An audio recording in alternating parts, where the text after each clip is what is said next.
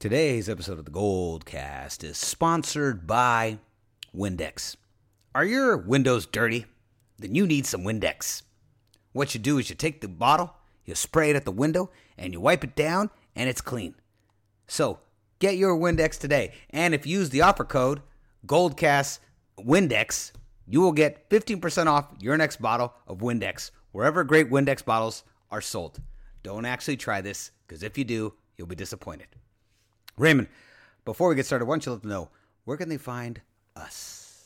You can like us on Facebook.com slash the Goldcast, and you can also follow us on Twitter at the underscore Goldcast, and you can also subscribe to us via iTunes, YouTube, and Stitcher, all under the same moniker of the Goldcast. Like, subscribe, and comment because we love to interact with you. Raymond, I like how you know you, you've had a couple recent issues where you're having trouble getting through that. And I, I, felt like this time there was a little trepidation, but I thought you really pulled it off. I just want to say that I'm proud of you. Great. Great. All right. So, as promised, this is our preview of week three. The homecoming. The 49ers are home. They are back. They are here. It is our first home defense and guess who's coming to town? The what was once vaunted Pittsburgh Steelers. Now, a more hobbled Pittsburgh Steelers. We're going to talk about it after the intro. But first, of course, the greatest fanalist in the game is here. Your professor of fanalism, he's in the building. Classes in session. Let's go. San Francisco, are you ready? This is the Gold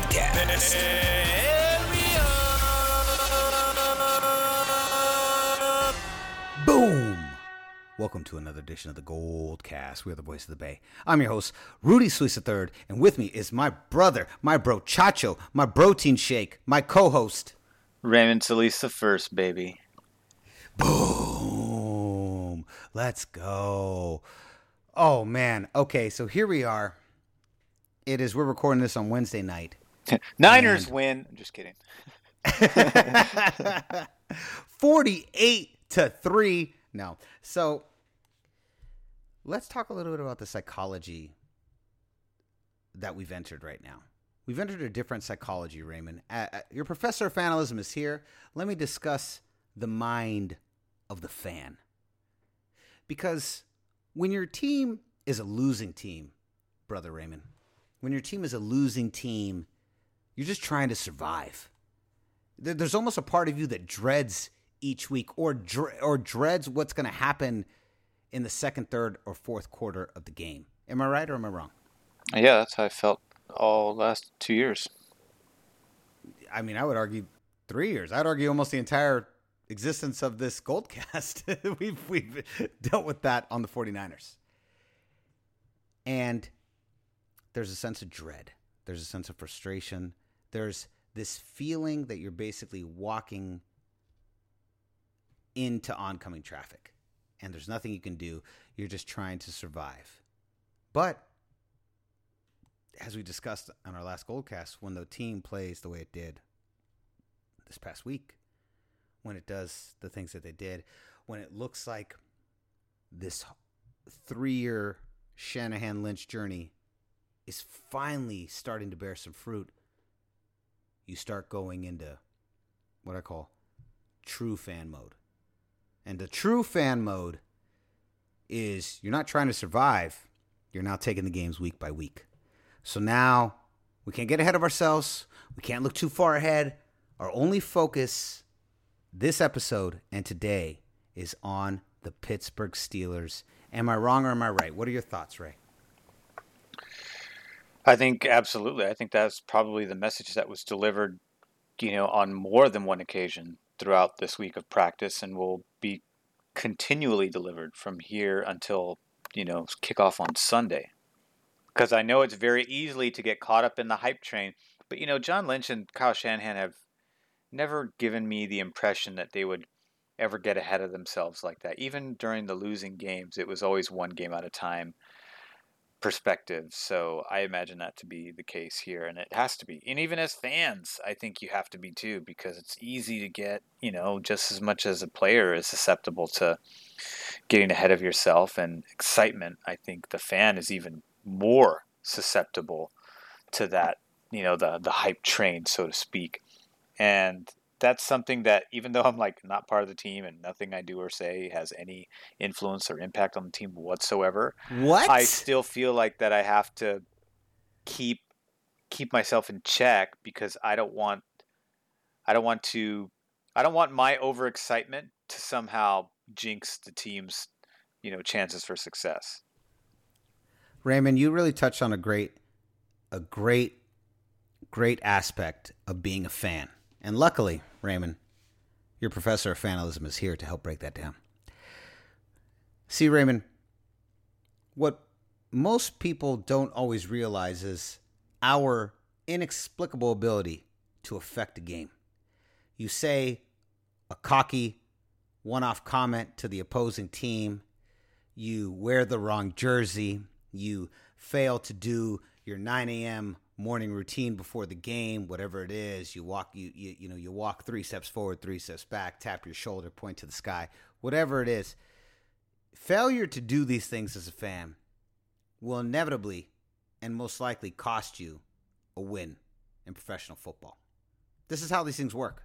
In fact, the, the littlest any any superstitious break in the fan code will result in your team losing, regardless of the years of work and training that your team, that your the athletes on your team have put in to create the best versions of themselves. That has nothing to do with it, and everything to do with if you broke whatever superstitious activities that are necessary to adhere to the fan code. If you break any of these things, Raymond, you personally, me personally, will be responsible for losing the game. This is just a this is a fact. I, I, I wish it was different, but you don't knock on wood. You don't wear your favorite hat. You don't sit on the right side of the couch. These are the things that make or break. These are the things Kyle Shanahan has no control over, and he knows this. So he does everything in his in his willpower to scheme and to put the team in a position to win. Because he knows that the littlest variation in fan activity will result in a loss. And, and it'll be completely out of his hands. So I understand exactly what you're saying. We are now in true fan mode. We're now going week by week. So let's break down this week with the Pittsburgh Steelers. Let- Let's talk about this game. So here at the beginning of the season, this was looking to be a pretty competitive game. And it is quickly, this season has quickly, quickly, and aggressively derailed for the Pittsburgh Steelers. So, Raymond, right now, what we have, Goldcast Nation, 49er Faithful, we have an opportunity right here to go 3 and 0. We have an opportunity to take a team that is pretty hobbled. Ben Roethlisberger out for the year. Conner not looking as good. Got some knee issues. Juju Smith-Schuster not not the uh, prolific wide receiver we are hoping for. This is a team that is struggling right out the gate, and like the Cincinnati Bengals last week, the 49ers have an opportunity to kick the teeth in on this team. So, Raymond, why don't you give the people, let's give them a breakdown of what of what this game looks like. Give us a breakdown. Give us your thoughts going into this Sunday against the Pittsburgh Steelers because this is our moment, Raymond. This is our moment to really grab this team, step on the throats, and go to 3 and 0 and move on to week 4. So, give us your breakdown. What are your thoughts? Well, as you pointed out, you know, this team's totally hurting right now. Ben Roethlisberger tore his UCL, which I've never heard of, um, at least not in football. Neither have I. so it's a UCL, and that's gone. We know James Conner is battling a knee injury, which he suffered late in the game in the close loss to Seattle. And even though he says he will be ready for Sunday, he did not participate in the team's first practice since Sunday's loss. So whether he'll be ready or not is kind of a game time decision. I think he will be, even if he's not 100%. which still plays in our favor if that's the case. And if he's 100%, I still think he's going to have a tough time. And Mason Rudolph knows the system and did play well against Seattle. Um, I, I, you know, well for a backup coming in there to do it. You know, and I know Juju is trying to build off of the tremendous year he had the year before. It hasn't quite panned out that way. I think a lot of it is because Ben Roethlisberger hasn't been able to get him the ball. He's been pressured a lot. They haven't had a really strong running game, and all of that ties into wide receiver production. So I don't blame Juju as much as I do the offensive line and lack of running game. Or I should just say the offensive line, really, because that that uh, an inefficient line isn't going to help your running game or your passing game. So I'm just really going to put it on the offensive line here. And I know they recently gave up a first round pick to get Minkah Fitzpatrick from the Miami Dolphins, who's a second year pro who, you know, is has a high ceiling but hasn't quite tapped into it and still very young. He's only 23 years old. And he had a good, solid rookie season, nothing Pro Bowl worthy. You know, two picks, nine passes defend, defended, eight combined tackles, 51 solo. This is a solid rookie season. You know, any any rookie safety would be happy with those numbers. And so the idea is for him to improve upon that this year. And now he plays for a team where he is going to have that opportunity more so than a team that, you know, appears to be more interested in tanking than anything else, which I don't agree with. Not in the NFL. Not with that short of a season. Um, do, do I agree with that? I think you got to compete every game, no matter what.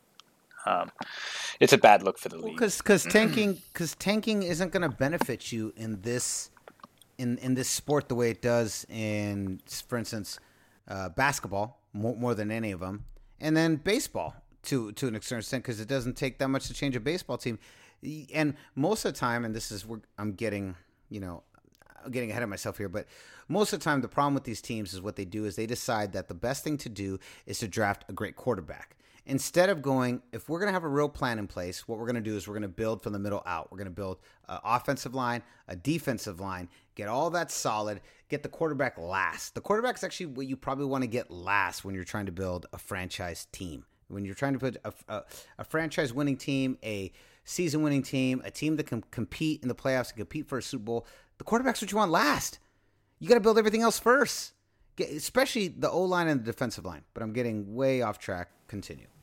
Well, and you know, there's a lot of teams that would obviously disagree with that. Some think you need to get the quarterback first and then build around that player. Um, some teams do it all at once. So, but that's neither here nor there. I think for Pittsburgh, you know, the, it was a desperation move. They're kind of banking on the now and kind of giving up the future. So I don't know. I don't. I think their GM is probably going to be on the hot seat. I don't know if Mike Tomlin will be because the Rooneys are extraordinarily patient with head coaches more than anything else. I think they have a little bit less patience for GM, understandably so. So what they do from now on is anybody's guess, but this isn't the, this isn't the, the Steeler cast. So they're going to be going up against a very very good team on offense and defense. Right now we're third in the NFL in points scored. We are four, seventh in the NFL in yard total yards. We are 19th in the league in passing offense, although that's uh, that's kind of marred by the you know all of the touchdowns called back from yesterday, which would have bumped that number up. Probably would be middle, more middle of the road, 15th or so. And of course, rushing game, which has been excellent through. Uh, it was pretty good late last week, and then it was excellent this past week with over 200 yards. Puts us in fourth, fourth best in the NFL. And then defensively, I think the defensive numbers really kind of speak for themselves more so than the offense because the offense is just really starting to get going. The defense really has to play well out of the gate because you have to stop people, whereas the offense can get by. In this case, did get by on defensive prowess in week one. We are 17 or eighth in points allowed. We're ninth in yards allowed. We are 14th against the pass. That's I think they the you know the tape and individual performances would I think play a little bit better than that statistic would lead you to believe. And we're eighth against the rush. And Pittsburgh struggled to run the ball the last two games against two running defenses, uh, for which we are either equal to or better than. So I think things are not going to get very easy for Pittsburgh coming in here. And I think the pass, they're on the road now. Steelers have a weird schedule where they started the season, you know, they started the season, it was like on the road, at home on the road again, and then they're going to be at home. A weird seesaw travel schedule. That's got to be rough on any team. So for them to have to go to New England, get their teeth pounded in, come back home, win a tight one, lose a tight one to Seattle, and then lose your two best players by the end of the game, to now have to travel back to the West Coast over here in New England, or to not, I shouldn't say back because uh, this is their first trip on the East Coast or on the West Coast in our time zone to play an afternoon game um, while they're they're they're hurting. They're like limping into this contest. So I think if I was the Niners, I wouldn't pull any punches, and I don't think Kyle Shanahan is. I think ever since his experience of letting of really putting a little bit of the brakes on the Atlanta Falcons offense when they had the 28 to 3 lead in the fourth quarter. I think he's learned from that and now he knows and Eagles did this when they beat New England Super Bowl is like you can't you can't give any opponent any chance whatsoever. And the Niners were still running a lot of their scripted stuff and, and textbook Kyle Shanahan stuff late in the game to really kind of continue to seal the win. And I think that's going to happen here. I don't think the the Niners are going to respect Pittsburgh because I think you have to. We know we know that they even though they have a lot of talent on defense, you know, they had a couple Pro Bowlers and TJ Watt and Cameron Heyward, you know, who have gotten off to a little bit slow starts this season. Cameron Heyward has zero sacks. TJ Watt has at least one. We know Stephon Tuitt, um, one of their younger players, also one of their younger players, has two and a half sacks. He's off to a good start. So they have some some decent players on the defensive line that can cause some disruption. But I think that we kind of win that matchup on the line of scrimmage uh, easily, in my opinion. So I I expect the game, the running game, to be very strong. And look, here's the thing: this team is going to be kept off balance hardcore. The Niners ran 58% pre, of pre-snap they used they used pre-snap motion 58% of the time in week 1 against Tampa Bay. They used pre-snap motion 71% of the time against the Bengals. And if you obviously go back to that game, always there was almost somebody three quarters of the time there was somebody in motion, whether it was George Kittle, whether it was Kyle Juszczyk, whether it was Deebo Samuel, whether it was Marquise Goodwin, or Dante Pettis was in motion. All everyone was moving, and this just kept kept Bengals off balance all day long. Where you think a play is going one way, it goes the other way. Then you see something similar, and you think, okay, I got it this time because now you're going to fake this way. Nope, we're actually going back this way. In fact, we're going to screen this way, and we're going to have four offensive linemen halfway down the field ready to block for a huge chunk play. Um, this kind of stuff is all going to be schemed up very nicely against whatever Pittsburgh does defensively. I don't necessarily know what their scheme is. I assume they're still running the 34 defense because that's what they've always done.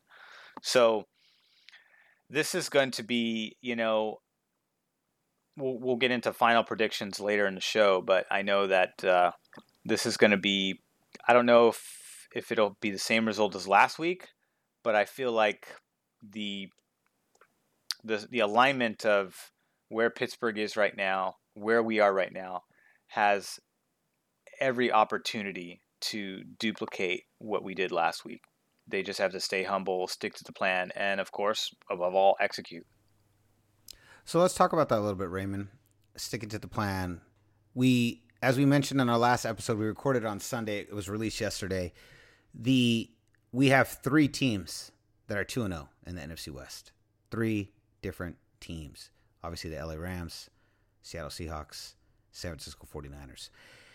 It is imperative right now that we win this game. It is imperative that we close this out, that we take a team that is in as much disarray as the Pittsburgh Steelers and we step on their throat and we we seal the win to go 3 0 because it is a tight race and here's the thing.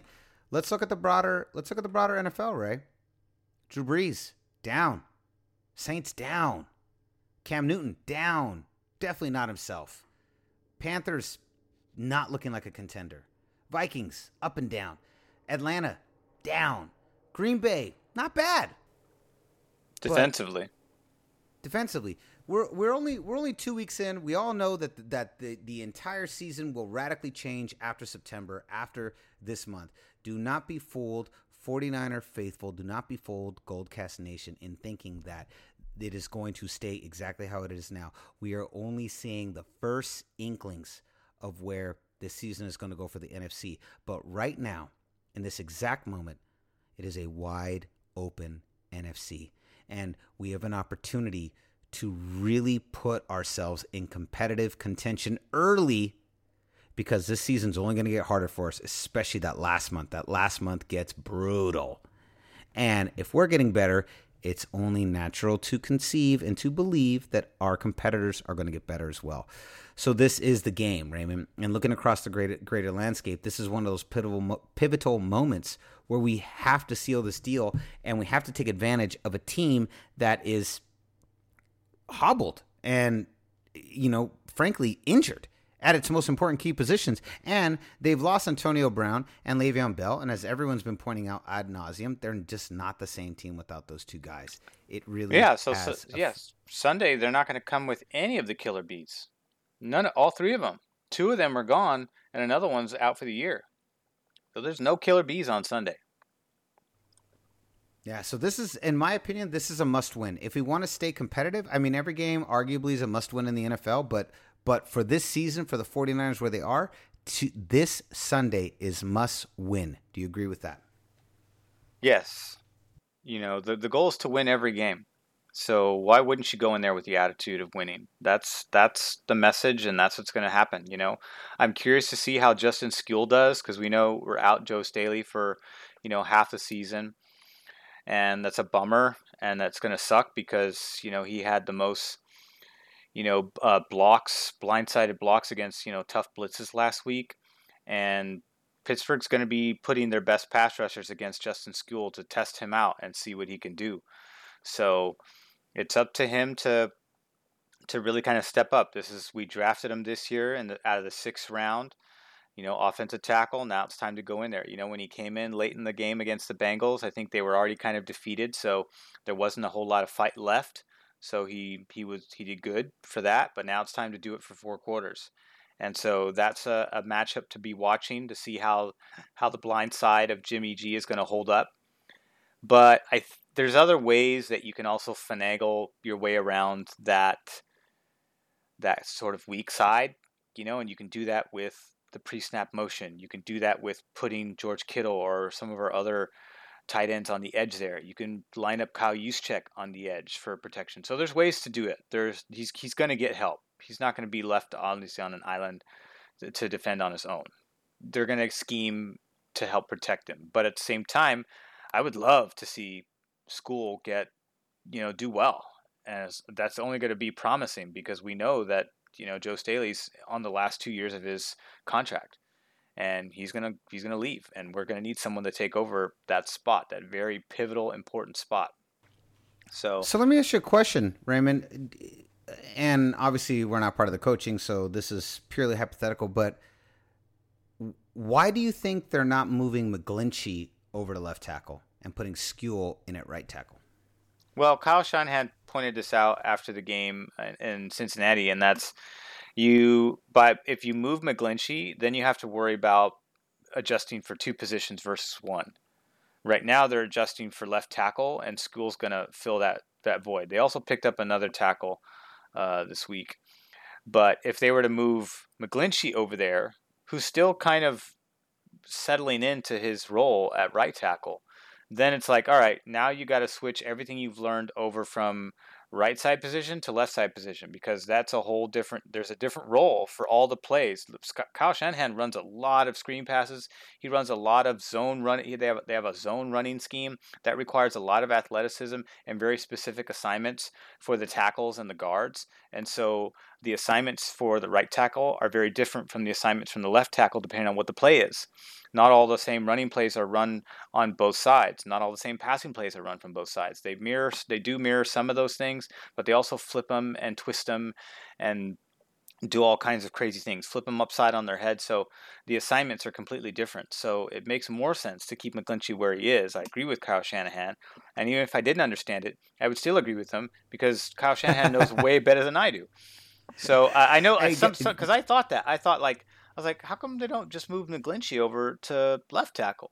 And then right when I said that, the press conference was on, and Kyle Shanahan's like, yeah, I don't I don't want to worry about two positions. Uh, You know, right now we're just worrying about one. You know, so I was like, oh, I remember I, I. I saw I saw that on YouTube, and I remember he pointed to you and was like, uh, "Raymond, greatest fantasy in the game." Uh, uh, your question? Okay, yeah, and then he answered. I remember that. I saw that. I saw him answer you Yeah. specifically. I was like, "Wow, how does he? Ray's not even there. How did he answer his?" Yeah, I believe I believe he said, "Great question, probably the best I'm going to receive all day." So let me address it first. uh, I could see why you're called the greatest fanalist in the game. Yeah. I understand now. I believe that was his exact quote. If you go back to the 49ers press conference, you can see that entire dialogue happen. It's amazing. It's incredible.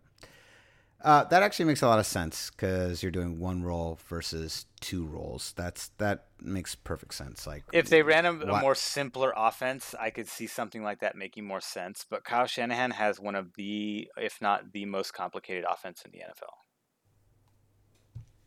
yeah, I get Think it. about that makes it. a lot of sense. Fifty-eight percent pre-snap motion week one. Seventy-one percent pre-snap motion week two. Kyle Shanahan's going crazy. They were on steroids last week.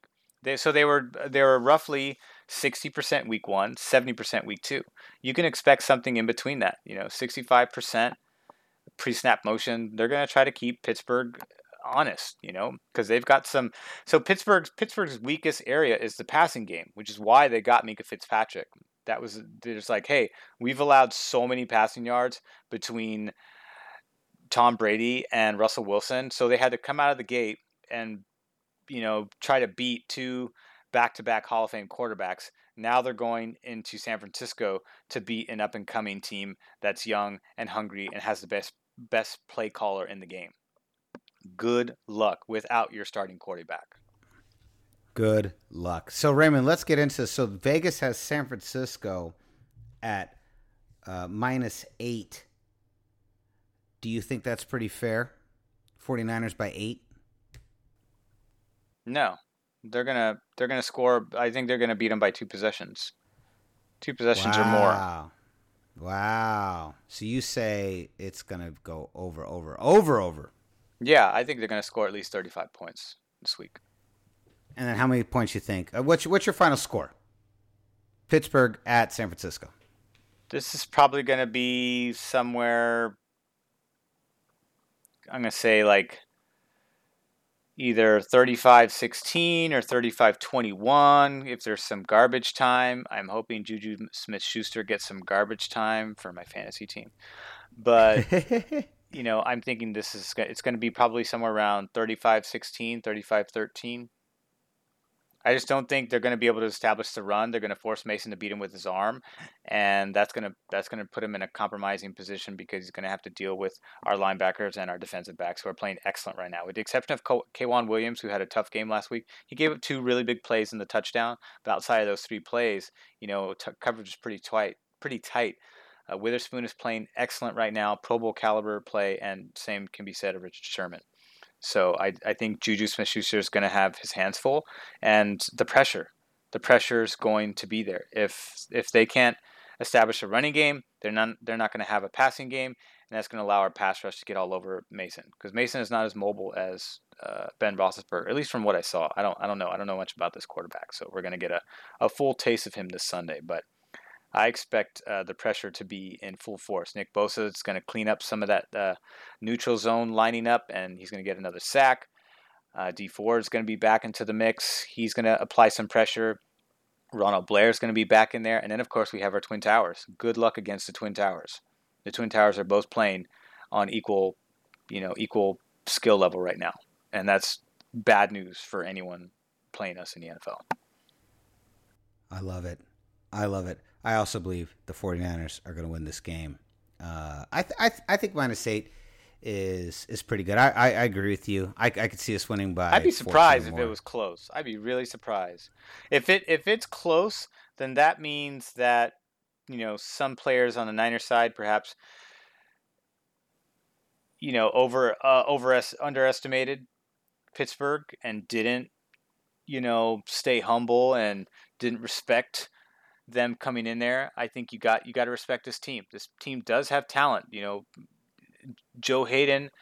Joe Haden's a good cornerback. You know, he's he's been playing pretty good so far this year. Their their their linebackers are great. Their linebackers have good speed. They've always drafted good linebackers. No one's just no one's just running away. They they have talent at every level. It's just not elite talent like we've seen in you know years past with this team. T.J. Watt and Cameron Heyward are like the two standouts from last year coming into this year that really kind of made a noticeable All Star impact and are looking to do that again. So, and Minkah Fitzpatrick again, this is an unproven player. You know, I don't know how he was playing in Miami because Miami got blown up two weeks in a row. So I imagine with him wanting to get traded, I imagine there wasn't much motivation to play really well, which is not a good excuse to not play well. But you know, we'll see how he does to learn a whole, you know, learn a different defensive system within a matter of you know a week, less than a week, and try to apply that to you know a red hot team with one of the most complicated offenses in the NFL. That's tough. It's a tough assignment. I don't expect him to pick it up and do well. Not against the deep threats that we have and all of the. We just have so many weapons. Kyle spreads the ball around. Nobody's, you know, we don't have a Terrell Owens or Jerry Rice or John Taylor per se, but everyone gets used and everyone's got enough skill to keep the defense honest. So, and that's going to happen again this week, you know. I agree. I totally agree. 49ers take this game. We move we move up to 3 and 0 and continue this very very tight NFC West race. Totally. I want to look up right now. I want to look up the Rams schedule. The Rams schedule for this week. I want to see who they are playing. So Rams are playing the Browns. So the Rams are playing the Browns. Who just came off of a win for a you know depleted Jets team that that you know where Le'Veon Bell's really the only thing that they can do on offense. And then the Seahawks are basically in the same exact position as us. They're facing the Saints, another team that is heavily depleted and right. Was subject to a lot of injuries in week two, in particular to their All Pro quarterback. So right. you've but got, they, but they still have Michael Thomas. They still have Alvin Kamara. They still have one of the best offensive lines in the National Football League with three Pro Bowlers on that t- on that side. You know they have some good, and they have a defense that's still very, very, very good. That that team is much more. I mean, remember Pittsburgh did not make the playoffs last year. They had a winning record. At, I think they were nine and seven or nine six and one but they did but they didn't they missed the playoffs for the first time in since i don't know i don't know how many how long it's been for them. But you know new orleans is knocking on the super bowl door. So even though they're down a quarterback that's not going to be an easy game for seattle at all. Um, just because I, I don't t- trust teddy bridgewater but i trust his playmakers if he's able to get them the ball. If he can get them the ball then kamara and michael thomas can carry him to a yeah, but that's a big if, ma- It is a that's big a if. big. but if he if. but if he gets them the ball, they can they can carry him to a competitive matchup. The question is, are they able to do that? And is Sean Payton? How is Sean Payton going to use um, Hill? Because I know he said he wants to use two quarterbacks, so he can scheme up. And Sean Payton's obviously a great play caller and a great uh, play designer. Not as good as Kyle Shanahan, but right up there as you know top five in the NFL. So you know his ability to get something out of using a dual quarterback system you know, I wouldn't be surprised. You know that that's that's not going to be easy up there, and they're, and they're playing at the dome. The whole team, eh, you know, in addition, you know, excluding Drew Brees, also seems to play better in the dome versus when they're on the road too. So they have a couple of things going for them. The question is, will Teddy Bridgewater be able to, you know, competently facilitate the offense? Well, that is the question, and I think he will not, and I Yeah. think the Seahawks will win. And Yeah. I think what you're looking at is three weeks in a row of all three main players in the NFC West Yeah. all going three and zero, which Yep. would be insane. Yeah. I hope so. I think I it's, it's going to come Rams, the down to the, to the division games with these three teams. Yeah, it is. It is, and that's Go to go to the Saints cast to get the rest of the analysis on that game. Go to the Saints cast. After after Pittsburgh, we have Cleveland, and then we have well after Pittsburgh, we have the bye. Then we have, we have Cleveland. Cleveland. and- It's such a weird time to have a bye. I don't like the early bye. I don't like it. either. It sucks. I'd rather sucks. like get you get a rhythm of half the season and then do your byes. Totally, absolutely. I I prefer the bye right at like week eight. That's the best place. Yeah. Now, granted, of course, you can't get that every every year, but the Niners usually, I'm not sure. We've had late season byes the last few years. Yeah, that's the pretty common I've for seen us. in a while. Yeah. Yeah, this bye definitely sucked. But definitely we believe the 49ers will beat the Steelers and move on to 3 and 0. What say you, Goldcast Nation? What do you think is going to be the final score and the winning team this Sunday? How important is this game? Is this a must game, win game for the 49ers? Let us know in the YouTube comments, youtube.com slash the Goldcast. Raymond, any final thoughts? Go Niners! Another Go convincing Niners, win. baby! Another convincing Let's win go. in the books, Yeah, or let's going to be, anyways. That's right. So concludes another edition of the Gold Cast. We're the voice of the Bay. I'm your host, Rudy Solis III, and with me is my bro Chacho, my protein shake. Raymond Solis the first, baby. Boom. We'll see you next time. Same Goldcast time, same Goldcast channel.